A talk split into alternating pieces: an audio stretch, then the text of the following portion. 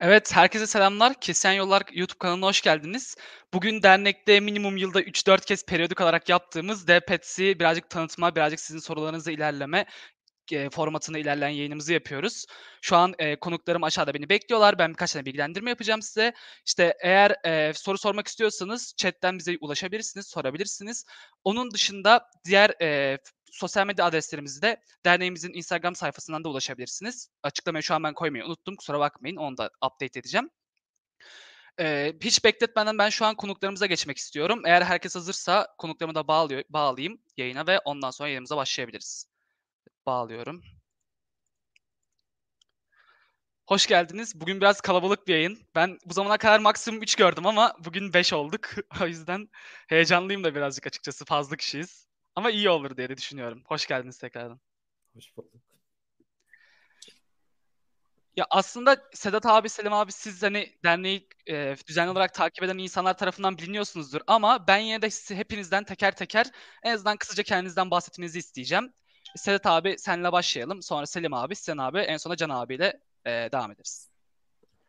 Ee, tabii. Ee, nereden başlayayım?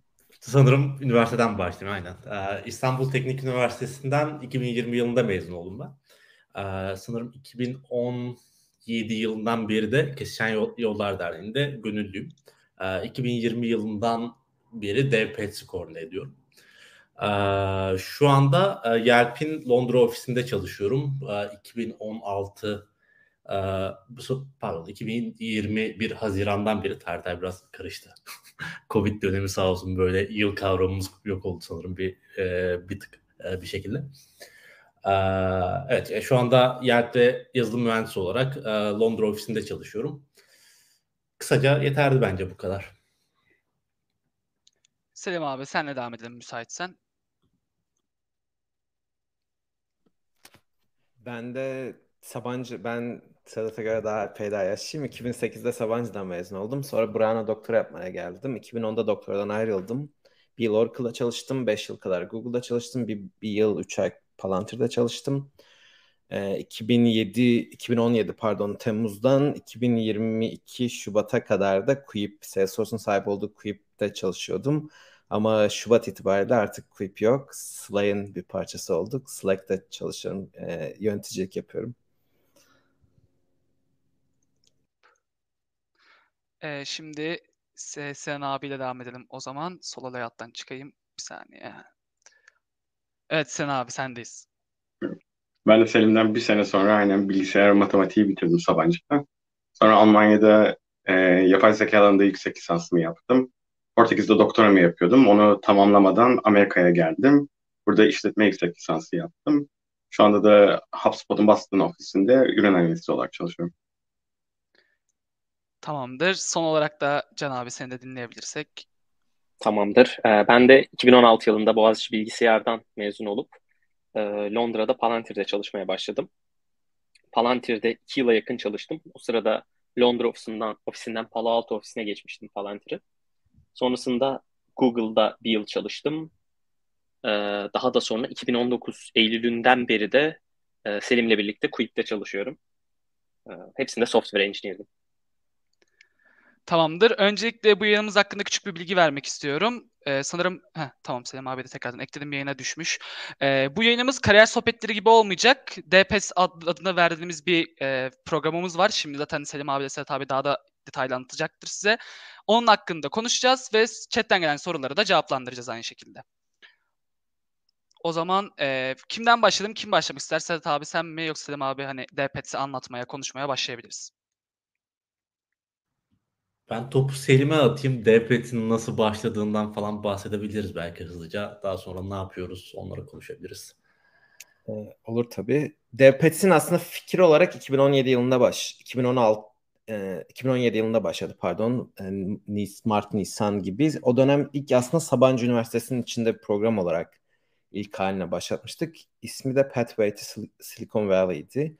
E, sadece Sabancı öğrencilerine özel okulda yapılan ama yani online değil. O Betül var dernekten e, eski çok eski yayınlardan hatırlayanlar da olabilir. Betül'ün asistanlık yaptığı bir programdı.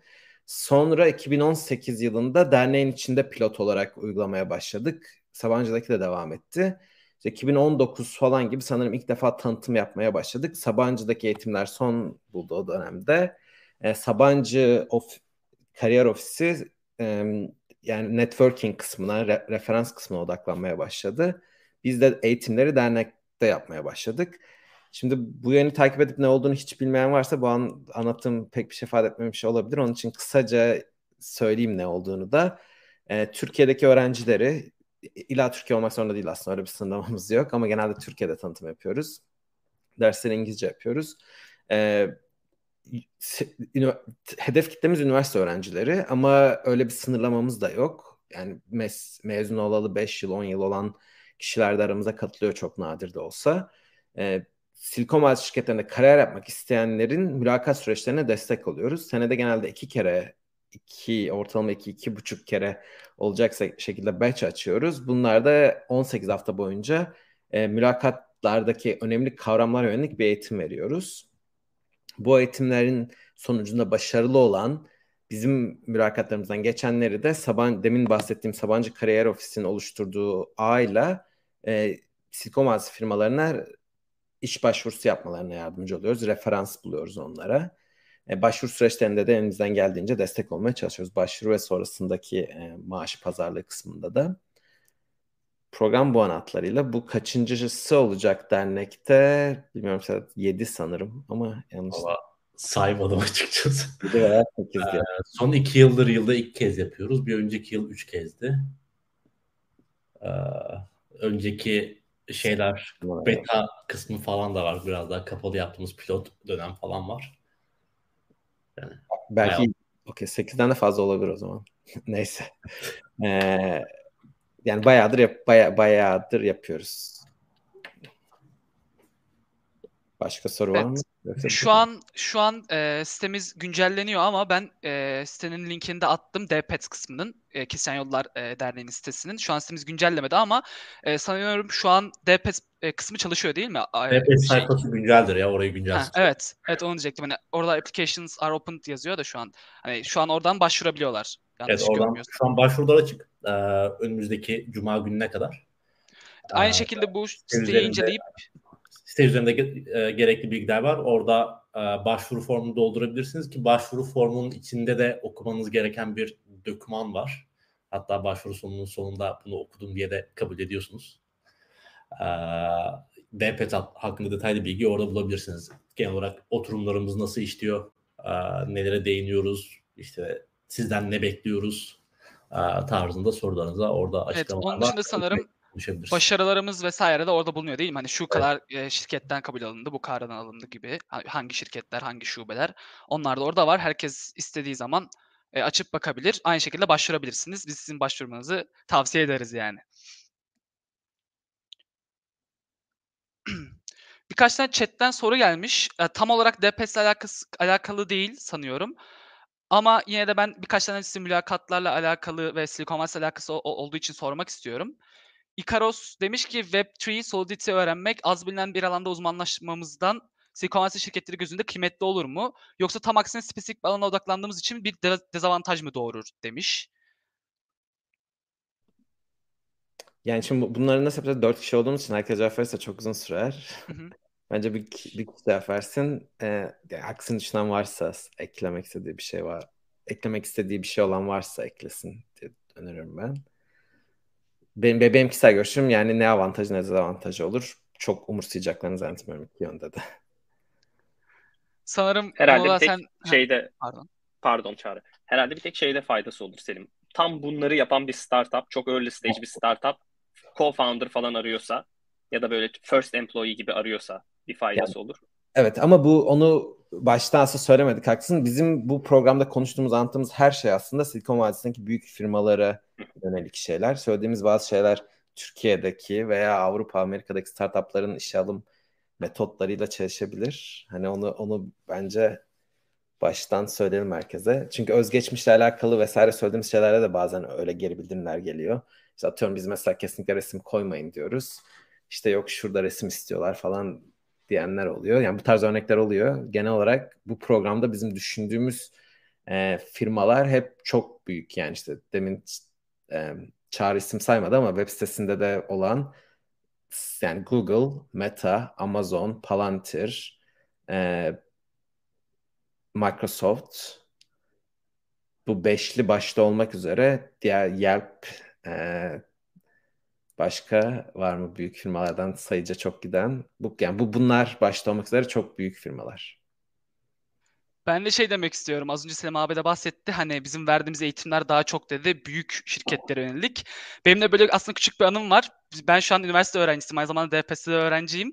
Ee, bizim bir İngilizce dersimiz var. O İngilizce dersinde mülakat yapıyoruz. Ve ben o dersten mesela düşük alıyorum. Çünkü D Pets'teki gibi işte bir rezüme sunuyorum. Onun için D Pets'teki gibi yanıtlar vermeye çalışıyorum.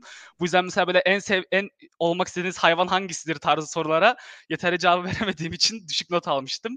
Yani bu biraz daha dedik, e, dediğimiz gibi biraz daha top company, F A N G dediğimiz, gerçi artık M A N G oluyor galiba. Facebook Meta oldu. E, o tarz şirketlerde daha çok E, işimize yarayabilecek, biraz daha spesifik diyebileceğimiz tarzda şeyler. Onu da böyle belirtmek istedim açıkçası. Onun dışında e, bas, bu şeyden bahsetmiştin Selam abi, hani bu süreci, iç, içerideki süreçten bahsetmiştin. O süreci biraz daha açabilir misin? Hani neyi kastediyorsun? Mülakat hazırlıkları süreci derken işte vesaire vesaire daha doğrusu. Yani bence büyük şirketlerin hepsinin birbirinin birbirine çok benzeyen bir iş alım stratejileri, metotları var. Genelde işte özgeçmişinizi verirsiniz ya da içeriden biri referans olarak iletir. E, işe alım sorumlusu olan yani recruiterlarla görüşürsünüz. İşte ondan sonra bazen bu görüşmeden önce bazen sonra bir kodlama ödevi gibi bir iki saat ödev değil de bir iki saatte yani time box dediğimiz işte belirli bir süre verdikleri bir kodlama egzersizi yollarlar birçoğu. İşte bir telefonda biriyle görüşürsünüz. Eskiden Covid öncesi ondan sonra işte on-site dediğimiz şirkete gidip dört beş saatlik mülakata giriyordunuz. Şimdi o da genelde Zoom üzerinden ve bazen bir iki güne bölünerek yapılıyor. İşte bazı şirketlerde ondan sonra bir kere daha son bir kez hiring manager'la görüştürülür. Palantir mesela bir örnek. Ee, bu yani bu birbirine şimdi değişkenler var. Hepsinde böyle hafif istisnalar var. Farklı yaptıkları şeyler var. İşte atıyorum Palantir E, farklı şeylere, ufak tefek farklılıklara önem verebiliyor. İşte Amazon daha fazla davranışsal soru soruyor vesaire vesaire gibi. Ama genelmen yani bakış açısı, hazırlanma şekli, mülakattan yüzde yetmiş sekseni bence birbirine çok benziyor. Biz onlara odaklanıyoruz. Ve içi yani bu, bu hem bu şirketlere, özellikle çok büyük şirketler açısından birebir farklılıkları neler vesaire onları da konuşuyoruz ama hani bir bizim sektörde, teknoloji sektöründe Tekrar tekrar hatırlatıyorum. Silikon Vadisi özelinde işte özgeçmişler nasıl olmalı? Şirketler nelere dikkat ediyor? Davranışsal sorularda nelere dikkat ediyorlar? Şirket kültürüyle ilgili gelen sorulara nasıl hazırlanmalısınız? Nasıl cevap vermelisiniz? İşte kodlama sorularında kodlama soruları, veri yapıları soruları, algoritma soruları, işte ben rastgele gözüken sorular diyorum. Biraz daha genel bilgisayar bilimi ile alakalı bakış açınızı, kavramları bilip bilmediğinizi ölçen sorular. System design dediğimiz İşte büyük bir sistemi veya bir uygulamayı nasıl dizayn edersiniz tarzı sorular vesaire. Bunların hepsini hafta hafta üzerinden geçiyoruz. Yani çok derin geçiyoruz diye düşünüyorum ben. Ee, bayağı ama böyle bir hani anlatmadan çok hep e, bu, bu üzerinden geçme kısmı da bir sürü deneme mülakatıyla. Bugüne kadar bendi. Bu programdan itibaren Can da dahil olacak işin o kısmına. Sinan da başka şekillerde destek olacak bize. Evet. Yani bugüne kadar yaptıklarımızda ben genelde mülakat yapıyordum ya da benim mülakat yapıyorlardı. E, rastgele seçtiğim bir öğrenci. Hani oradan şunu daha iyi yapmalıydın, bunu daha iyi yapabilirdim vesaire gibi tartışma üzerinden, birebir örnek üzerinden gidiyoruz. Bayağı e, sert ve böyle kıran kırana oluyor derslerimiz. Yani çok o konuda e, yani bir, bir hafif bilinçli bir tercih. Biraz çünkü mülakat süreci başlı başına stresli bir süreç. O strese hazırlanmak, e, yani dersleri de öyle yani çok rahat, stressiz hale getirmeye çabalamıyoruz. Tam tersi aslında hafif stresli olması istediğimiz bir şey.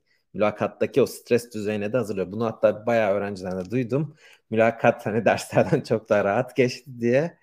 E, bu yani hedeflediğimiz bir şey. Çünkü ben şeye çok inanıyorum. Bir şeyi pratik yaparken yukarıdan yaparsanız hani gerçekten sahneye çıkmak gibi bence. Çıktığınızda hani daha alt da, daha daha çok daha iyi bence performans gösteriyorsunuz. Ee, o açıdan aslında ş- mülakatın kendisi de biraz bence sahne performansına ya da spor performansına benziyor. İstediğiniz kadar iyi olun, istediğiniz kadar hazırlıklı olun. Bazen o gününüzde olmayabiliyorsunuz. Mülakatı yapan kişiyle elektriğiniz uyuşmayabiliyor. İşin içinde şans faktörü de var. Bazen e, benzer benzetmeden gidersek seyirci ya da yani mülakatı yapan kişi çok iyi olmayabiliyor işinde vesaire vesaire. Tüm bu nedenlerden e, yani olabildiğince on sekiz hafta boyunca bayağı derin hazırlamaya çalışıyoruz. Bunu yaparken bir de e, en az iki haftada bir, bugüne kadar aslında çok ona sadık kalmadık ama bundan sonra bu önümüzdeki on sekiz haftalık programda hafta hafta belirledik. E, en az on tane de konuk alacağız farklı firmalardan. Bunu ama dediğim geçmişte de yapıyorduk ama biraz daha programsız yapıyorduk. Bu sefer bu bahsettiğimiz firmalardan, başka firmalardan çalışan e, Türk mühendisler ya da illa Türk olmak zorunda değil aslında, yine başka bir iki tane E, Amerikalı arkadaş da gelecek. Konuk müla- yani mülakat yapacaklar. Deneme mülakatı. Hem başkalarının tarzını görsün öğrenciler diye. Onlar mülakata nasıl yaklaşıyor? Mülakat sorularına nasıl yaklaşıyor? Nasıl değerlendiriyor vesaire. Birebir örneklerini görsün diye konuklar da alıyoruz. Yani o anlamda gerçekten e, bunu kendimiz için söylemek belki biraz garip ama ya aklınıza gelebilecek dünyada en iyi kabul edilen bütün teknoloji şirketlerinden epey bağlan- yani bağlantılarımız var. Bu konuda bize çok yardımcı olan mühendis var. E, onların hepsiyle yani çok nadir bir şans olduğunu düşünüyorum ben. Bir üniversite öğrencisinin bu kadar fazla farklı şirketteki mühendisle birebir iletişim kurma şansı yakalaması bu kadar erken kariyerinde ya da daha kariyerine başlamadan. O açıdan bunu da bence her şeyden öte bunun da çok faydalı olduğunu düşünüyorum. Ben kısa bir soru sormak istiyorum hemen. Şu an eminim e, şu an bizi otuz beş otuz altı civarında insan izliyor. Onların arasında eskiden D P S'e katılmış ya da eskiden D P S'e katılmayı düşünmüş ya da şu an yeni deme, dönemde başlayacak insanlar vardır. E, şu ana kadar anlattığın Selim abi hani bizim hep gö- gördüğümüz D Pets'ti. Yeni sezon yani yeni dönem D Pets'te bizi yeni ne bekliyor? E, şimdi biraz daha planlı, verebilir misin yani? Biraz daha planlı programlı gitmeyi düşünüyoruz. Her dersten biraz daha veri odaklı gitmeyi düşünüyoruz. Her dersten sonra işte memnuniyet anketi gibi, ders nasıl gitti gibi şeyler toplayacağız. Demin dediğim gibi ilk haftadan itibaren hangi hafta konuklar olacak onlar belli. E, hatta konukların isimleri de belirlendikçe eklemeye çalışacağız. E, bir, Can'la beraber yapacağımız için daha fazla ek oturum yapma şansımız olacak. E, ve daha biraz daha birebir ilgilenme şansımız olacak. Aktif grup diye bir kavramımız var bizim. Ondan demin bahsetmedim. Bu benim deneme mülakatımdan ya da işte bundan sonra benim veya Can'ın deneme mülakatından başarılı geçenleri daha küçük bir gruba alıp ekstra ders yapıyoruz. Orada biraz daha bugüne kadar daha ödev, işte kodlama falan gibi gidiyorduk. Daha sistem dizayna odaklanarak gideceğiz. Ama bunlar yani şimdi ne kadar eski hiç bilmeyen birine bu anlattığım farklılıklar çok bir şey ifade etmeyecek. Ee, biraz o kısmın şey olduğunu farkındayım. Hani ama e, Bu, bu işe giren, bu işi biraz okuyan, kurcalayan, dernekteki başka yayınlara bakan ya da firmaların, benzer YouTube kanallarının yayınlarını inceleyenler için bir şey ifade ettiğini umut ediyorum. Şimdi chatte bir tane soru gördüm. Diğer sorulara döneceğim bu arada ama bu tam olarak D P S ile ilgili olduğu için de, ama bir yandan da cevapladığımız için bu soruyu bir kere daha sormak istiyorum. Bu da son kez soracağım. Ben tekrar edilmesinde fayda olduğunu düşünüyorum. Ee, yayın için teşekkürler. D Pets'e üniversite kaçıncı sınıfta başvurabiliriz gibi bir soru gelmiş. Hazır e, seyirci şu an tap noktadayken bunu bir kere daha cevaplamak bence mantıklı olabilir. Ben mi devam edeyim mi Sedat? Ben cevaplayabilirim. Yani herhangi bir şartımız yok bu konuda. Ee, ne kadar erken o kadar iyi. Ama DevPets bir hani böyle algoritma çalışma grubu değil. Ee, belli bir seviyenin üzerinde olmanızı bekliyoruz. Ee, başvuru formunda bahsettiğim detaylarda da yazıyor. Ee, başvurular kapandıktan sonra e, bir HackerRank Challenge gönderiyoruz size. Ve orada belli bir minimumu geçmenizi bekliyoruz. Ee, zaten hani D Pets'in amacı sizi mülakatlara, mülakat ortamına hazırlamak. Ee, ya tabii ki eksiğiniz olabilir bazı konularda. Bunları e, hangi konulara üzerine çalışmanız gerektiğini de e, bazen D Pets'e yönlendirebiliyoruz ama e, en azından belli bir seviyenin üzerinde e, temel computer science konuları, işte algoritmalar ve veri yapıları konularına hakim olmanızı bekliyoruz. Ee, bazı arkadaşlar var mesela hazırlıkta falan başvuranlar vardı ama kendileri daha önceden bir şekilde çalışmışlardı. Ama genel olarak bakınca genelde üçüncü ya da ikinci sınıfta başvuruyor insanlar. Ee, eğer dediğim gibi bir şekilde hazırsanız ya da şansınızı denemek istiyorsanız her zaman başvurabilirsiniz. Herhangi bir sınıf e, ön koşulumuz yok. Bu arada hazırlıkta başvuran arkadaş benim Sedat abi. Ben hazırlıkta başvurmuştum. Hadi. Birazcık da background'ım vardı. O yüzden girebilmiştim. Şimdi chatten soruya devam edeyim. Developer Guy sormuş. Lisansım endüstri mühendisliği. Yazılıma geçiş Amerika'da işte Computer Science Master yapmak istiyorum. Ancak üç ortalama şartına takılıyorum. İstemeden de olsa self-taught olmak zorundayım gibi. Bu durumda bootcamp mi önerirsiniz demiş. Bayağı bir çorba bir soru olmuş bence böyle. Evet. Ee, yani üç şartı yok aslında. Birincisi. Nereden öyle bir neyin yani öyle bir şart pratikte yok ve ben Brown'da doktora yaparken üçün altında ortalamayla e, master'a gelenler vardı. Doktora yapmak istiyorsa bence üç altı evet imkansız. Hatta bence üç buçuk altı imkansız. Ee, yani birincisi öyle bir şart yok. Eğer parasını ödemeye hazırsa e, Amerika'da çok fazla okul var. Onu üçün altında alacak. Çok yani ama kaç bu hani üçün altı bir, bir nokta iki de ya da da biliyorum bir nokta dokuz üçün ikinin altıyla mezun olamazsın herhalde ama hani iki nokta sıfır bir de üçün altı oluyor. Bence ne kadar altı olduğuyla da alakalı ama tekrar söylüyorum. Yani eğer maddi olarak bunu karşılayabilecek şey varsa e, bence kesinlikle üniversite bulur. Yani self-taught olmak zorunda kısmına da ben katıl yani bence bunda bir sakınca yok ama ilk işini bulmakta bence çok zorlanır. Eğer bu alanda master'dan gelmiyorsa. Anca bir startup'ta falan bulabilir bence. Ee, Yelp'te de şansını deneyebilir bence. Yelp'te çok fazla bootcamp mezunu. Farklı background'dan gelip daha farklı. Farklı bence. Bence bootcamp, bootcamp farklı yer. Bootcamp... Bootcamp'ten bahsetmiş arkadaş. O yüzden böyle bir ekleyeyim dedim. Yelp'e başlayabilir. Bootcamp olacaksa ben biz de alıyoruz mesela. Bizim de kaç Can belki yedi sekiz tane bootcamp'le e, anlaşmamız vardı. Evet.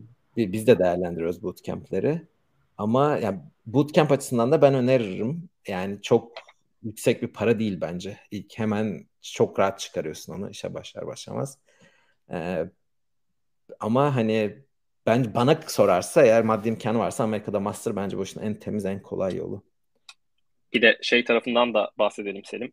Master'ın özellikle C S master'ıysa vize tarafında da epey bir yardım olacak. O ilk iki yıl mı? Üç yıl mıydı? Bir, bir imkan veriyor. O P T'ye alıyorsun. Sonra yirmi dört ayda extension alıyorsun sanırım. otuz altı ay. Bu tarafta var. Bir de şeyi de belirtmek istedim ben. Şey gibi yazmış sanki. C S ile self-taught mutually exclusive gibi yazmış ama ne olursa olsun bana şey gibi geliyor. C S Master'ı yaptıktan sonra da mülakatları geçebilmek için aslında bu mülakat e, külliyatına çalışması gerekecek. Yani kendisini o alanda geliştirmesi gerekecek. Self-taught olması bence bir şart. Hani onun üstüne. En azından mülakatı geçebilmek için kendisine epey bir şey öğretmesi lazım. Yani yeterli değil, gerekli şartlasını. Aynen. Onun dışında çok sorulan bir soru var. Ben bunu her D P S yayında görüyorum. Pure Code sormuş. Rust öğreniyorum. Low level olması ve zayıf veri yapılı kütüphaneleri sebebiyle mülakat sorularında biraz zaman kaybettiriyor. Yol yakınken Python, Java, C plus plus, JavaScript gibi yaygın ve bu konuda kütüphaneleri güçlü bir dile geçeyim dediğimde de mülakatlar için başka bir dili öğrenmek E, zaman kaybı oluyor demiş kısacası. Bu konuda rica, e, yorumunuzu rica etmiş. Hani geçeyim mi, böyle bir şey yol tercih edeyim mi gibi sormuş sanırım. Bence bu her, hep, herkesin cevap verebileceği bir soru. Çünkü çok böyle e, yani herkesin bakış açısı farklı diye düşünüyorum ben bu konuda. E, bizim mesela şirket yani şimdi bazen şimdiki zaman kullanıyoruz ama biraz geçmiş zaman olması gerekiyor artık. Quip'teki bakış açımız şöyleydi. Ee, yani bir tane çok pratik bir sorumuz vardı. Birebir hangi dilde istersen alıp kendi bilgisayarında bir şeyler kodladın. Mini bir proje yaptın. Çok küçük bir proje. Ee, ama onun dışında benim en azından kişisel felsefem, kendi mülakatlarımda yaptığım ya da verdiğim mülakat eğitimlerinde paylaştığım görüşüm. E, yani pseudokod, biraz gerçek kod karışımı bir çözüm benim için her zaman uygundu. Yani eğer sorunun içindeki bazı detaylar ya da dilin bazı detayları çözümü etkilemiyorsa, verimliliğini etkilemiyorsa e, bence çok önemli değil. Yani öyle o kadar hani zaman kaybettirilecek şeyleri atlat atlamalarını rica ediyorum ben genelde adaylardan. Hani varmış gibi varsaymalarını, öyle bir klas var vesaire ya da işte çok fazla sintaksa takılmalarını falan. Ama herkesin bakış açısı farklı. E, yani bazı firmalarda çok böyle compile edecek kodu görmek istiyorlar. O, o, o bakış açısında olan da epey bir firma var. Benim görüşüm o yüzden. Eğer bu ışık kafasına koyduysa zaten işe başlayınca öğrenmek zorunda kalacak. Büyük ihtimalle. e, bu sayede dillerden bir tanesini. E, onun için bence geç, yani bir an önce başlasa iyi olur diye düşünüyorum. Bilmiyorum Can, Sedat Sinan ne düşünüyor? Ben şey ekleyebilirim. Şimdi bu özellikle Covid'den sonra e, eskiden mülakatlar nasıl oluyordu? İşte bir önce telefonda bir mülakat oluyordu. Sonrasında da bir on-site'a gidiyorduk. On-site'daki coding mülakatlarında e, Södoko'da çok daha müsammalı davranıyordu mülakatı yapan insanlar.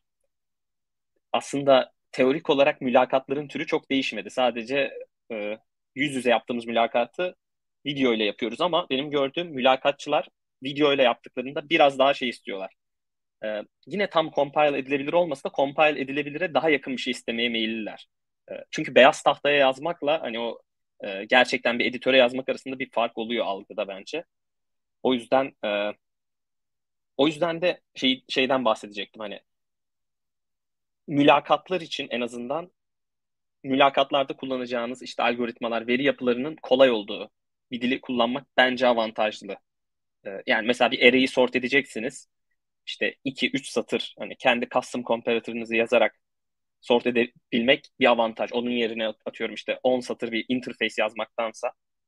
O yüzden ben genelde hani mülakatlarda işime yarayacak dille hep girmeye çalışıyorum mülakatlara. Ama yani yine de Selim'in dediği gibi biz mülakat yaparken genelde aday ne istiyorsa o dili elimizden geldiği kadar anlamaya çalışarak anlayamadığımız yerde de hani böyle bir şey varmış gibi varsayıp yap diyerek e, yardımcı olmaya çalışıyoruz.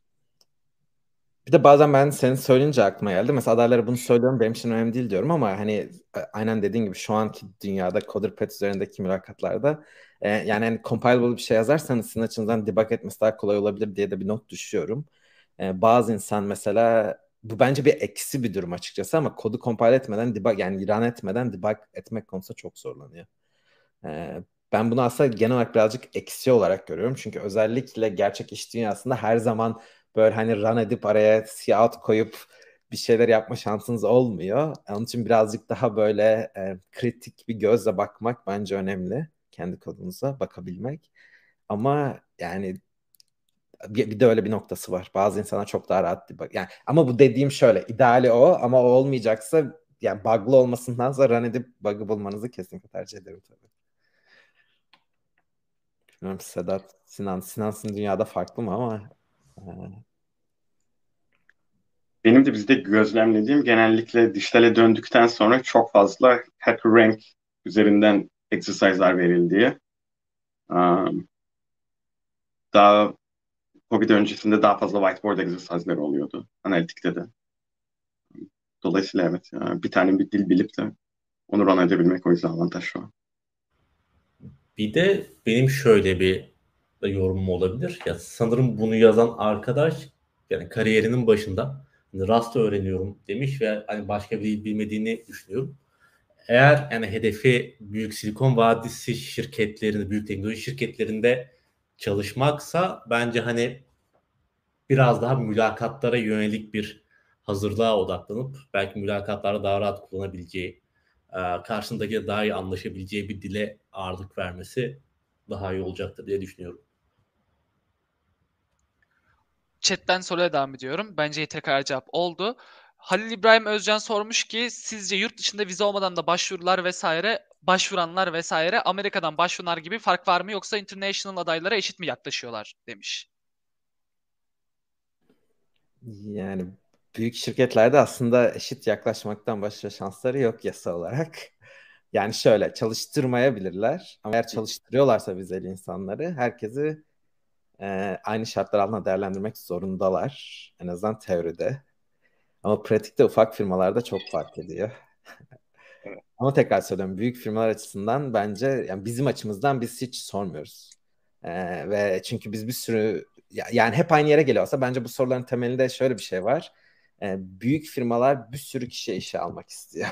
Yani bunu biz Türkiye'de anlatıyoruz. Hatta ben bununla ilgili Boğaziçi, ODTÜ ve e, Boğaziçi, ODTÜ ve hangi üniversite? İTÜ'den bir hocanın olduğu bir e-mail grubunda bir iki hafta önce böyle bir şey yazdım. E, yani onlar bile ya bir, bir sponsorluk olayıyla ilgiliydi. Palantir sponsor oldu bir etkinliğe. İşte niye sponsor olsunlar ki? Onların zaten işe alım ekipleri var falan gibi bir şeyden başladı. Ama sonra Palantir'deki arkadaşı ikna etti Palantir sponsor olmaya. Yani demek istediğim hocalarda bile aslında şey bence daha bu bu sindirilmedi bu bilgi. Ee, yani Silikon Vadisi firmalarının birçoğunun şu an en büyük problemi işe alım. Yani Can'la ikimiz bu konuda çok çalıştık. Geçmişte hala da çalışıyoruz. Biz, ben başladığımdan beri Quip'te veya Palantir'de veya Google'da e, yani son on yıldır hiçbir zaman işe alım, Covid'in bir böyle iki üç ay durduk ne olacak diye.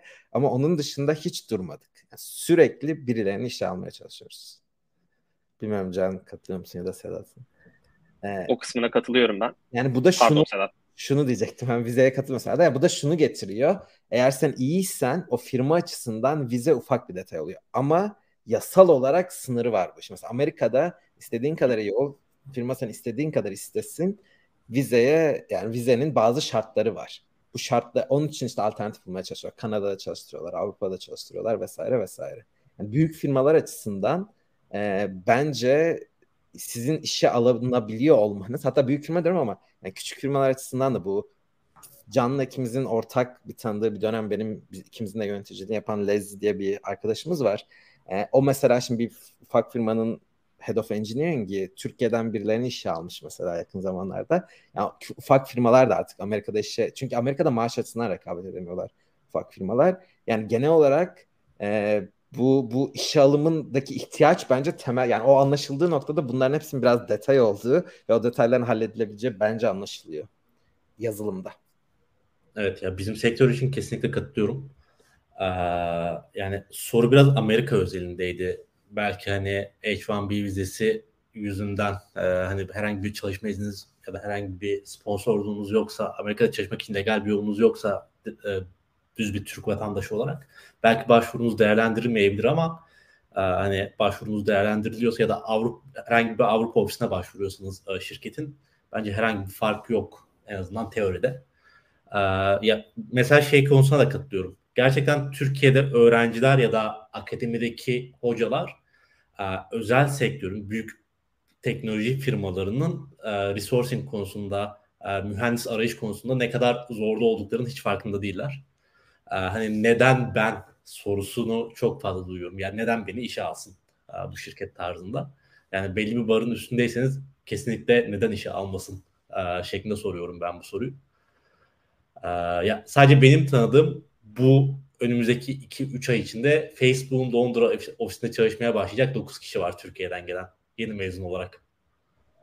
Yani bir de mesela şimdi Amerika'daki bazı akıllı firmalar bence bunun üzerinden rekabet yapıyor. Mesela Stripe mülakat sürecine başladığınız anda ilk günden diyor ki size, biz işte ilk anda O P T'deysen hem Green Card'ına başvuracağız hem H bir B'ye başvuracağız. Gel bizi seçi kullanıyorlar.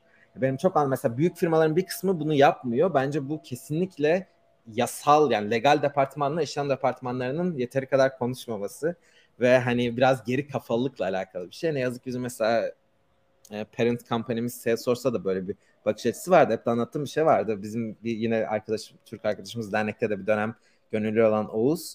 Stajdan sonra biz ona tam zaman iş teklifi yaptık. E, o da yani F bir'daydı. Yani eğer H bir B ile beraber Green Card'a da aynı anda başvurursanız gelirim dedi. Ama eskiden prosedür önce H bir B'ye başvuruluyordu. Sonra Green Card'a başvuruluyordu. Onun işte detayları var, nedenleri var. Evet. Immigration intent'le alakalı falan. Neyse yani Salesforce hayır dedi. Oğuz da ben o zaman teklifi kabul etmiyorum dediğinde bizim şirketin C E O'su, Quip'in C E O'su araya girip gerekirse ben Cem'den öderim, bunu dışarıdan hallederiz deyip halletti. Ee, yani hani bazen konuştu. Ya çünkü orada şöyle bir şey var. Salesforce'daki bu immigration lawyer'lar açısından çok olayın farkında değiller. Anladın mı? Onlar da hani böyle olabildiğince daha güvenli yoldan gitmek istiyorlar. Var olan prosedürleri uygulamak istiyorlar. Ama hani bizim şirket açısından C E O'nun araya girip halledeceği kadar önemli bir problemdi bu. Yani orada biraz eğer bunu akıllı firma, ama yani bunun şeyinde çok farkındayım. Bir sürü firma hem çok fazla emek ve e, zaman harcıyor bu işe. Bir yandan da hani bu tarz temel şeylere çok büyük hata yapabiliyorlar. Hani bu bu bu işin daha iyi firmalar bunu artık bence çözdüler. Orada ufak iki şey söyleyeyim. Amerika-Avrupa farkı için. Amerika'da işte Sedat da onu söylüyordu demin. Eğer hali hazırda bir çalışma izniniz yoksa eğer, şirket sizin için çalışma iznine başvurabilir. Fakat o da tamamen şey, bir kura ile çekilen bir şey her sene ve de kotadan dolayı çekil, çekilme şansınız çok çok düşük. Dolayısıyla Amerika ile alakalı öyle bir sıkıntı var eğer halihazırda çalışma izniniz yoksa. Bu yüzden ama gene işte Selim'in söylediği gibi Avrupa'da bir ofiste mesela çalışıp Amerika'ya transferiniz olabiliyor. O yüzden büyük şirketlerde böyle bir opsiyonunuz da olabilir ve Avrupa'da ülkeden ülkeye değişse de e, çalışma izniyle alakalı kurallar, özellikle büyük şirketler e, bence ülke bazında Amerika'ya göre çok daha akıllıca davranıyorlar ve bu özellikle teknolojideki yetenek sıkıntısının farkındalar. Dolayısıyla Almanya, İrlanda, İsviçre, İtalya gibi ülkeler e, özel endüstrilerde ve eğer maaşınız belli bir baremin üstündeyse, bu da yani belli, maaşın belli bir baremin üstünde olduğu zaten özel yetenekli, özel yetenek isteyen bir alanda çalıştığınızın göstergesi, vizenizi çok hızlı bir şekilde çıkartıyorlar. Aynı şey startuplar için de geçerli. Dolayısıyla bu düşünülebilir.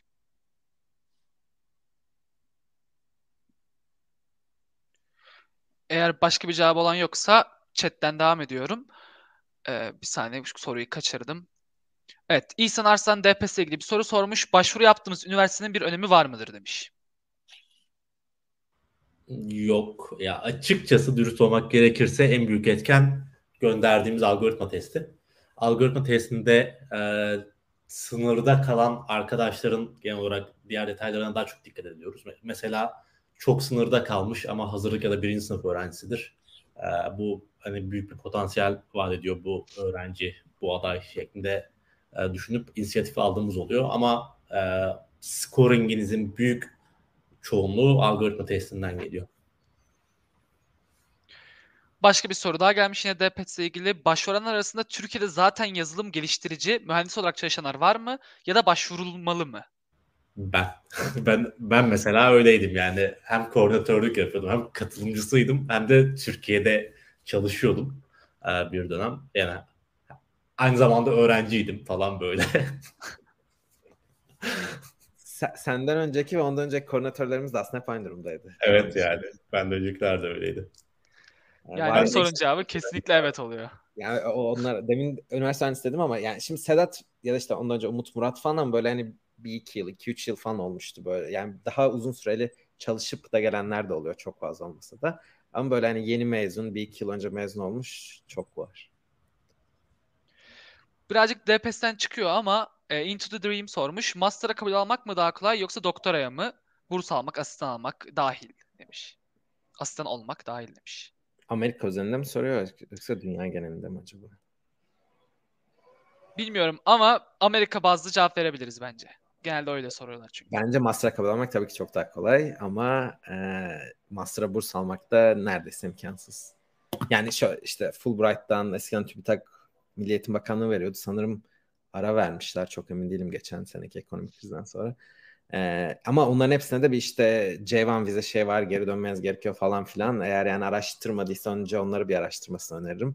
Ya da yani bize tekrar sorabilir şimdi. Ee, o bu, bu nedenlerden dolayı yani master'ı bu dışarıdan bir kurumdan burs alarak gelmek de çok ideal bir yol değil. Çünkü geri dönmeniz gerekiyor. Doktora kabul almak daha zor ama doktorada da yani paralı bir okul, yani her gittiğiniz her okulda çalışan gibi oluyorsunuz. Hatta yasal olarak yasal süreçte de çalışan oluyorsunuz. Ee, yani para size maaş veriyorlar. Avrupa ile alakalı da çok kısa. Ee, Avrupa'nın şu şöyle bir avantajı var. Avrupa'da master ve doktora tamamen ayrı iki eğitim düzeyi. Dolayısıyla öyle düşündükleri için direkt master'a dayalı burslar çok fazla oluyor. Bir. bir Yani direkt okulun verdiği burslar oluyor. İkincisi ülke bazlı fonlar oluyor. Üçüncüsü Avrupa Birliği bazlı fonlar oluyor. Dolayısıyla Amerika'ya göre Avrupa'da burs bulma olasılığı çok daha yüksek. Bir, ikincisi bir de Amerika'daki okullar tabii dünya genelinden çok daha fazla a, rekabet alıyorlar. Özellikle Asya'dan ve de Afrika'dan Amerika'ya çok daha fazla başvuru oluyor. Dolayısıyla Avrupa'da rekabet bakımından da biraz daha avantajlı olunabiliyor. Başka bir soruya devam ediyorum o zaman. Ee, aslında iki ne denir, iki bölge içinde cevap vermiş olduk. Güzel oldu hem Avrupa hem Amerika için. Ee, la, la, tam nasıl okunuyor bilmiyorum ama Lala İbadülleyeva. Lisans ve yüksek lisans için C S, Math, Statistics olmayanlar iş başvurunda nasıl bir sıfır öne geçebilir demiş. Yani şimdi mülakat süreci başladıktan sonra açıkçası ne okuduğunuz ne yaptığınız falan yani yüzde böyle sıfır bir falan etkisi var bence. Yani yani hiç etkisi yok değil ama bence gerçekten e, negligible, ne, ihmal edilebilir bir etkisi var. E, yani ilk o mülakatı almak açısından soruyorsa da bence en kolay, en iyi, en hızlı yolu referans. Sanırım herkes katılıyor. Fatma Sena İkiz sormuş. Merhaba Selim Bey. Önceki yayın için çok teşekkürler demiş. Bu yaz Slack'te staj yapacağım. E, tebrikler bu arada. Sizce return offer alabilmek için dikkat etmem gerekenler nelerdir demiş. Yanlış hatırlamıyorsam LinkedIn üzerinden yazışmıştık. Eğer ismi çok benzer değilse. New York tarafında mı okuyordu, yaşıyordu? Yani o konuda beni düzeltirse sevinirim chatten. Değilse. E, yani öncelikle ben de tebrik ederim. Şimdi şöyle, Can'la ben Slack'e bir Şubat itibariyle aslında resmi olarak dahil olduk. Ee, ondan biraz söyleyecek, en azından bilmiyorum, Can'ın belki farklı görüşü vardır. Benim Can hatta daha çok çalışıyor Slack'le bu aralar. Ben hala biraz daha izole çalışıyorum. Yani kendi eskiye benzer problemlerde çalışıyoruz biz ekip olarak. Ekip olarak. Ee, yani ama genel olarak bence bu Slack özelinde de, her özelde de, bizde de, her yerde de geçerli. Yani iyi performans göstermek, gerekirse bence biraz fazla çalışmak. İş hayatı için bunu önermem. Ama staj dönemi için yani hani bir şekilde iyi çalışıp size verileni böyle over deliver etmek bence her zaman için çok iyi bir taktik staj açısından. E, işinizi düzgün yaptığınız anda zaten return offer alıyorsunuz. Böyle çok ekstra bir şey yapmanıza gerek yok. Onun için ama atıyorum biraz beşte değil de günü altı buçukta bitirmeniz gerekiyorsa arada, ben staj süresince bu hani e, tahammül edilebilir bir şey olduğunu düşünüyorum.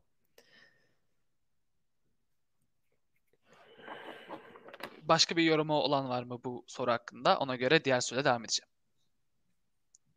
Sanıyorum yok. Evet. Enes Şimşek, Salesforce geleceği için ne yorum yapabilirsiniz demiş. Bugün bir S F developer olmak için çalışmaya başlanabilir mi? Yani bu bize herhalde, S F'çilere. Yani ben niye kendini ona sınırlıyor ondan emin değilim. Aslında belki Salesforce çalışan olarak aksini söylememiz gerekiyor ama yani daha genel, yani software, burada asset developer derken software değil değil mi? Salesforce developer kastediyor. Ee, yani hani ben software developer, yani genel daha daha odaklı, yani Salesforce odaklı gitmesinin çok, yani Salesforce administrator'lar falan filan var. Salesforce'un böyle bedava, yani bir sürü dersi var ama onlar biraz daha böyle tek, yani hani mühendis olmak için geç kalmış ya da olamayacağını düşünenlerin yaptığı bir iş, dürüst olmak gerekirse. Yani hani şimdi bilmiyorum arkadaş, hani üniversite çağındaysa, o dönemlerdeyse ben hani doğrudan yani yazılımcı olmayı hedeflemesini öneririm. Salesforce üzerindense. Bilmiyorum, katılıyor musun Can? Aynen. Ben de öyle düşündüm. Yani orada neyi kastetti tam bilmiyorum. Biraz da background da bilmemiz lazım. Dediğin gibi şu an kariyerinin neresinde tam. Ama katılıyorum yani dediklerine. Şimdi her seferinde sorduğumda bir Sedat abi cevabı olan ve Selim abi cevabı olan bir soruya geliyorum. Ama şu an dört kişiyiz. O yüzden Sinan abi ve Can abiden sizden de e, cevap bekliyorum. The Space of Me sormuş. Merhaba, Sabancı Üniversitesi birinci sınıf C S öğrencisiyim. Şunu merak ediyorum. Gelecekte önümüze sorun çıkarmayacak minimum G P A nedir? Yani ben bunu biraz daha şöyle bir transform edeyim, değiştireyim soruyu. G P A önemli mi? Ne kadar olması tolere edilebilir diyelim. Mezun olabilecek kadar. Yani bana bu soru biraz garip geliyor, dürüst olmak gerekirse. Çünkü yani bunu aynen sordun. Ben daha önce de söyledim. Benim G P A'm dörde yakın, üç virgül doksan yedi. Can'ın dört. Ve yani bunu söylediğimde Boğaziçi'lilere inanmıyorlar genelde. Ee, Can'da herkes yani hala tatmıyor önden. Ee, yani benim Brown'daki de dörttü. Ama yani şöyle söyleyeyim. Hani bu böyle hadi G P A'm dört, üç virgül doksan yedi yapayım diye girmiyorsun o. Yani o moda. Antalya yani, yani çalışıyorsun. Ne bileyim. Benim C S G P A'm dörttü mesela Sabancı'da ama yani hani bir şey mesela ne bileyim ben mesela atıyorum proje dersinden A X almıştım. Hani bir şey ters gidiyor, o dersten A X alıyorsun. Ya da bir sanat dersinden almıştım. Anlatabiliyor muyum? Hani böyle bence yani üç virgül yetmişi hedeflemek çok garip geliyor bana o, o kafaya aslında olmak. Ee, yani hani ya çalışıyorsun ya çalışmıyorsun gibi bir şey oluyor.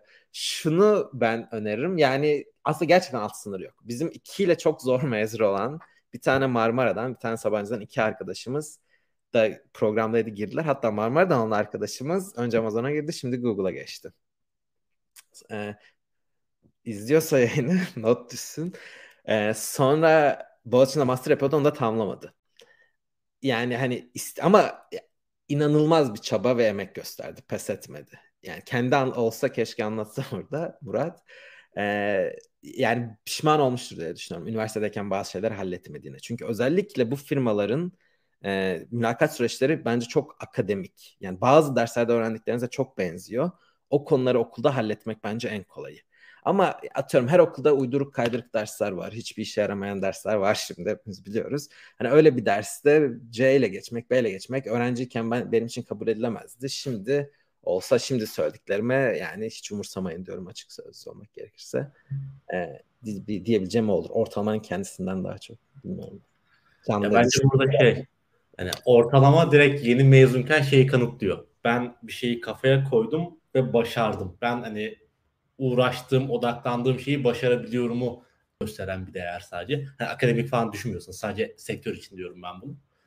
Ee, ya mesela İTÜ için yani o kadar fazla elektronik dersi vardı ki çoğunu zorla geçtim ben yani. Hani böyle ucu ucuna falan. Çünkü yani zaten adil bir şey değildi. Puanlama değildi. Çoğunluk dersi elektroniklerle beraber falan alıyorduk böyle.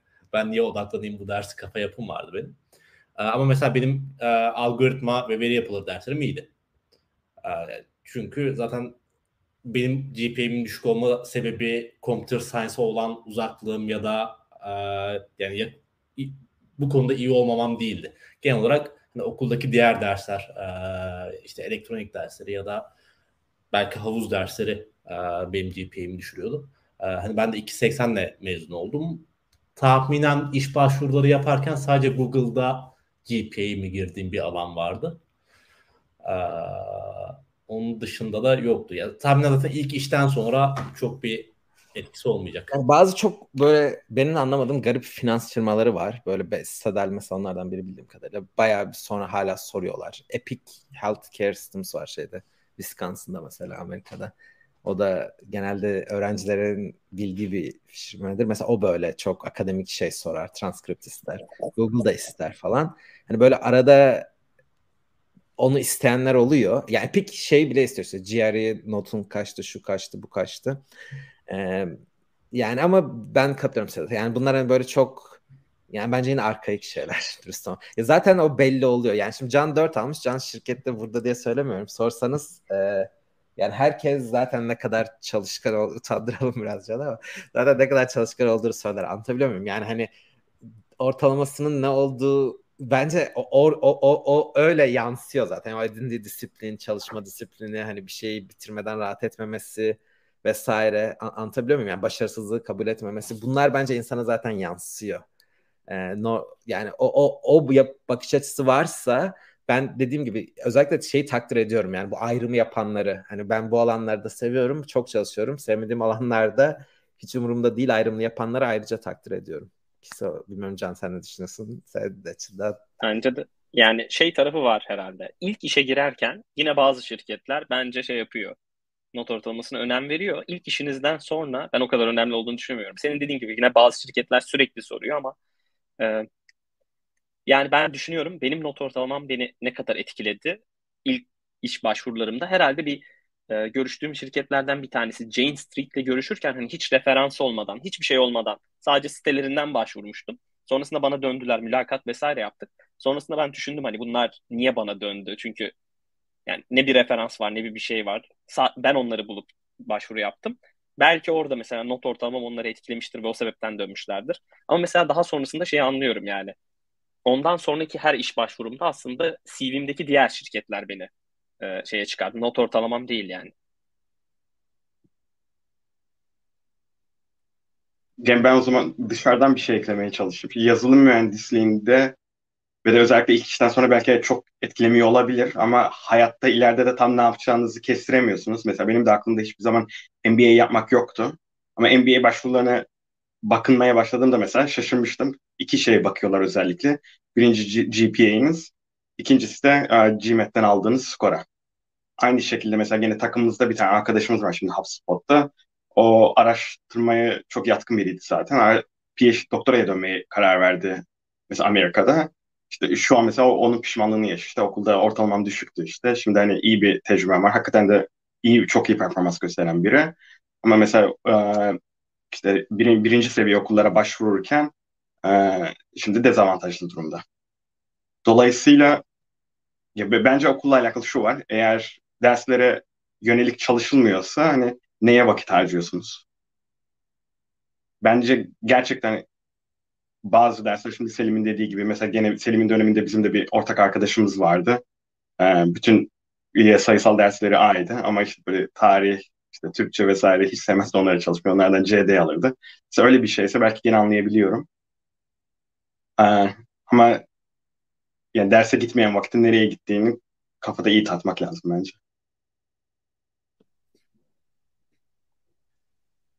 Bence yeterli bir cevap olmuştur diye düşünüyorum. Her e, açısından konuştuk. Biraz geç oldu. Yani geç, geç oldu derken ilk sorduğu soru arasında birkaç tane soru da vardı Fatma'nın. Yukarıdaki soruma ek olarak Slack ve, veya Salesforce lisans mezuniyeti şartı arıyor mu demiş. Bunu belki biraz daha e, genele vurabiliriz. Hani yurt dışındaki yani, şirketler lisans, lisans mezuniyeti şartı arıyor mu diyebiliriz. Aramıyor aslında teknik olarak ama e, onun çalışma izni açısından olması gerekiyor sanırım. Yani O P T alamaz yoksa. Aynı şekilde bazı çalışma vizeleri de, yani İngiltere'deki vizede eminim eğitim seviyeniz o vizeyi alma şansınızı etkiliyor bir şekilde. Evet. E, belli bir puan, bir yerlerden gelen puanlar var ve hani üniversite eğitimi almak size işte bir puan katıyor. Puanların belli bir barajı geçmesi gerekiyor vesaire. Aynen. Ya İngiltere'de ben şu an Tier iki işte Skilled Worker vizayla buradayım. E, puan sisteminde en büyük faktör sanırım iş teklifinizin olması. Ama hani lisans mezuniyeti gibi şeyler de var burada. İş teklifiniz varsa da minimum baraja çok yaklaşıyorsunuz ya da hemen üstündeki bir şey oluyorsunuz. Öyle bir olay var. Ya mesela benim diplomam sanırım sadece şeyde işe yaradı. Ekstradan bir I E L T S ya da dil sınavına girmedim vizeye başvururken. Çünkü bölümüm İngilizceydi. Onun dışında puan sisteminde bir faktörü var aslında. Başka bir soruyla devam edeyim o zaman. Unitech sormuş ki bazı büyük şirketler direkt LeetCode'daki olan soruları soruyor. Özellikle Meta bu konuda en çok bunu yapan şirket olarak geçiyor. Ve çoğu kişi bu sorulara bakarak geliyor. Bu konudaki yorumunuz nedir demiş. Ha, bir de aynı zamanda şunu eklemiş. Bu yüzden yine Meta özelinde barın düştüğü söyleniyor. Sizce, sizce gerçekten çıta gittikçe düşüyor mu demiş. Yani bence düşmüyordur. Ben, yani bu hep bu böyle şeydir. Türkiye'de işte her dönem lise, üniversite dönemi şey der. İşte bizden sonra okul çok bozuldu falan. Yani bunu şirketlerde de görüyorum. Hani herkes bizden sonra çok bozuldu. Ee, ya bunun iki neden oluyor. Bir, işe girdiğin zamanki mesela atıyorum beş yıl geçiyor aradan, o beş yılda çok fazla şey öğreniyor. Yeni işe girenleri beğenmiyor ama beş yıl önce kendi nasıl olduğu konusunda aslında farkındalığı mesela çok eksik bence. Ya da yani biz şimdi Quip'te ufak bir firma olduğumuz için ben girdiğimde yirmi kadar mühendis vardı. Bütün işte E P D diyoruz biz, Engineering, Product ve Design, otuz kişiydi.